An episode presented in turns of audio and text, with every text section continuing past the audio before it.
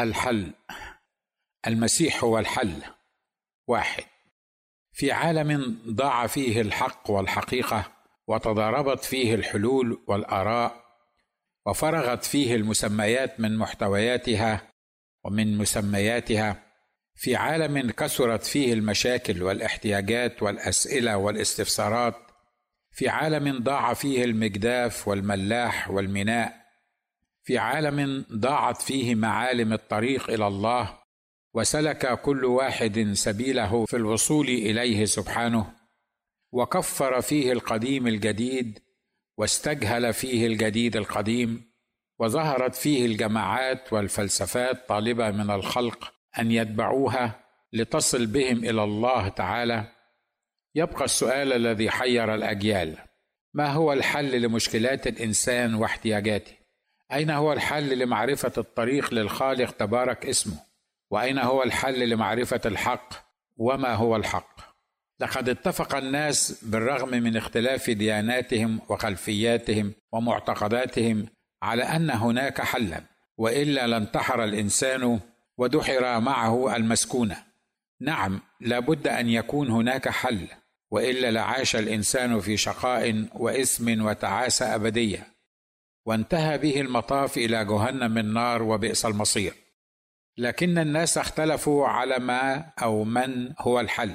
فيرى أصحاب كل دين في الأرض أن دينهم هو الحل وهم في إيمانهم بدياناتهم أو معتقداتهم على حق وإلا لما اتبعوا هذا الدين أو اعتنقوا هذه العقيدة. وترى كل جماعة دينية أو فلسفية أنها تملك الحق. بالرغم من أنه لم تتقدم جماعة واحدة أو ديانة معينة بأدلة دامغة على أنهم يعرفون الحل كل الحل لمشاكل الإنسان. بما في ذلك المسيحيون الذين لا يجرؤون وأتكلم عن العارفين فيهم والمختبرين بينهم على أن يرفعوا أصواتهم وينادوا على الإنسان المنحدر إلى حضيض مشاكله ثم إلى جهنم النار وبئس المصير لا يجرؤون أن يعلنوا أن دياناتهم هي وهي وحدها الحل لكل مشاكل الجنس البشري واحتياجاته. ولعلك يا عزيزي القارئ تلاحظ أن موضوع خطابي هو أن المسيح هو الحل ولا أقول أن المسيحية هي الحل. نعم إن المسيح هو الحل. فالمسيحية إذا خلت من شخص المسيح أصبحت بلا معنى ولصار ضررها أكبر من نفعها. ولاصبحت ديانة مستحيلة التطبيق ولزادت من شقاء الناس وتعاستهم وبعدهم عن المولى تبارك اسمه. وإلا فخبروني كيف يحب المرء أعداءه ويبارك لاعنيه ويصلي لأجل الذين يسيئون إليه ويضطهدونه؟ كيف يحول خده الأيسر لمن لطمه على خده الأيمن؟ وكيف يفرح ويتهلل عندما يعيرونه ويطردونه؟ ويقولون عليه كل كلمة شريرة من أجل اسم المسيح. هذا ما تطالب به المسيحية المسيحيين أن يفعلوه. فكيف إن لم يملأ شخص المسيح القلب بحبه وغفرانه وقوته وإيمانه؟ وإن كانت المسيحية هي الحل فأية مسيحية هذه التي هي الحل؟ فمع أن كل الطوائف المسيحية تؤمن بمسيح واحد لكنهم وهذا ليس سرا لا يتفقون على مسيحية واحدة. نعم هناك مسيح واحد يحبه الجميع يصغي له الجميع ويعبده الجميع ويؤمن به الجميع. لكن هناك المسيحية الإنجيلية والمسيحية الكاثوليكية والمسيحية الأرثوذكسية فمن هم الأقرب إليه؟ ولا يملك أي مسيحي مهما أوتي من علم أن يثبت لنا على مر التاريخ منذ أن بدأت المسيحية أنها كانت بدون المسيح هي الحل. وللتدليل على ذلك أقول أن كثيرين من باباوات الكنيسة من العصور المظلمة الذين نصبوا أنفسهم حماة للمسيحية ومطبقين للشريعة وقاده للعميان من الشعب زجوا بالمسيحيين في غياهب الجهل بالمسيحية ووضعوا على الناس احمالا عسرة لم يستطع أحد من البشر ولا هم أنفسهم أن يحملوها. وحاربوا الدول بحملات ادعوا أنها صليبية وأحرقوا الأبرياء وحرموا الناس من دخول ملكوت السماوات واشتروا لهم الأماكن المميزة والكراسي الأولى من جنات تجري من تحتها الأنهار. وتقاضوا اجرا لخدمتهم المزعومة. اخترعوا صكوك الغفران وثبتوا تعاليم وجود المطهر. الذي يتعذب فيه الإنسان ليوفي حساب ما عمله من سيئات في الأرض ثم يعود إلى الفردوس بعد أن يدفع ذووهم الأموال الطائلة للكهنة الذين أقاموا أنفسهم بين الله والناس ليذكروا الموت في شعائرهم ويطلبوا من المولى تبارك اسمه أن يفتح لهم أحضان القديسين بعد أن يفتح لهم أبواب السماء وهم يعلمون أو لا يعلمون. وهذه مصيبة أكبر أنه لا وساطه ولا كهانة بين الله والناس ولا يملك الإنسان أن يكفر عن أخيه الإنسان أو أن يحرمه من دخول السماوات فلم نسمع أن السيد المسيح تبارك اسمه ولا تلاميذه من بعده ولا بولس الرسول ولا مرقس الرسول ولا غيرهم أنهم أعطوا الحق لفئة من الناس أن ترتكب ما كان ولا يزال يرتكب باسم المسيحية حتى اليوم. وعندما أراد المسيحيون أن يجعلوا المسيحية دون المسيح أن تكون هي الحل لمشكلات الإنسان صلوا للملائكة. وطلبوا من السيدة العذراء أم يسوع له المجد وغيرها من القديسين أن تتشفع لهم وتفتح لهم أبواب السماء. وأمروا الناس بالإعتراف للكهنة وإلا لما غفرت لهم الخطايا.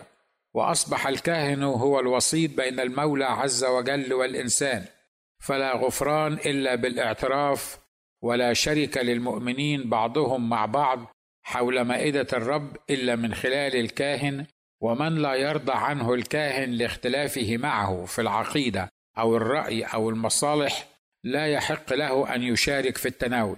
وزادت المسيحية الخالية من شخص السيد المسيح تبارك اسمه من مشاكل الإنسان وخوفه من أخيه الإنسان وجعلت شريعة الكراهية لمن يضطهدوننا ويسيئون إلينا محل شريعة الحب والغفران والصلاة لأجلهم كما علمنا المسيح له المجد.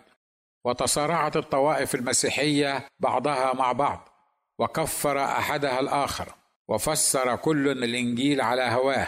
بما يضمن سيطرته على أتباع طائفته واعتبر كل منهم أنهم الكنيسة الأم والآخرون هم المنشقون. وانشغل المسيحيون بمشاكلهم بعضهم مع بعض. وراح كل منهم يقوى على طائفته. والغالب هو من يملك عددا أكبر من العميان الذين يسيرون وراءه. ويستحوذ على النسبة الأكبر من الأموال والأوقاف حتى لو حصل عليها بدون وجه حق. أو حتى باستخدام السلاح. والبطل هو الذي يرفع صوته ضد حكومتنا وأولي الأمر منا. ودخلت الكنيسة في صراعات مادية واجتماعية ودينية مع حكومات القرن العشرين والواحد والعشرين. وأصبحت الضغينة والحقد والكراهية شريعة المسيحية التي اخترعها قادة الكنيسة. وليست تلك التي وضع أساسها المحب الودود الوديع المتواضع شخص الرب يسوع المسيح تبارك اسمه. اذا فالمسيحية ليست هي الحل والسبب واضح وبسيط وهو خلو المسيحية هذه الأيام من شخص السيد المسيح من صفاته وكمالاته وتعاليمه له كل المجد. وعندما أخفقت المسيحية أن تكون هي الحل فتحت الباب لكل الديانات والفلسفات القديمة والجديدة لترى أنها الحل. وحاولت كل منها أن تطور نفسها لتتماشى مع الانفجار في التقدم الطبي والعلمي والتكنولوجي. وتخلت كل منها عن أساسيات إيمانها حتى يحدث هذا الوفاق. فلم تعد الذبائح الحيوانية تصلح لغفران هذا الكم الهائل من الخطايا وتطهير ملايين البشر من آثامهم. ولم تعد شريعة جلد الزاني وقطع يد السارق تمارس بدقة كما كانت في القديم. وإلا لمشى الناس معظمهم بلا أيدي وكثر الجلادون واحتاجهم أيضا لمن يجلدهم. وتلاشت فكرة صكوك الغفران وغيرها من المعتقدات البالية. ووسط هذا الخضم الهائل من الأفكار والفلسفات الفلاسفة والأنبياء المصلحين والدعاة للأمر بالمعروف والنهي عن المنكر يقف رسول من الله شامخا عاليا مرتفعا بين البشر. مصرحا بما تطن له الآذان ويعلن للمتحدثين والقدامى أن من يشرب من هذا الماء الذي يقدمه العالم كحل لمشكلاته يعطش أيضا. لكن الحل الوحيد الذي يبحث عنه الإنسان هو أن يشرب المرء من الماء الذي يقدمه السيد المسيح تبارك اسمه. فمن يشرب منه لن يعطش إلى الأبد. لذا فالمسيح هو الحل.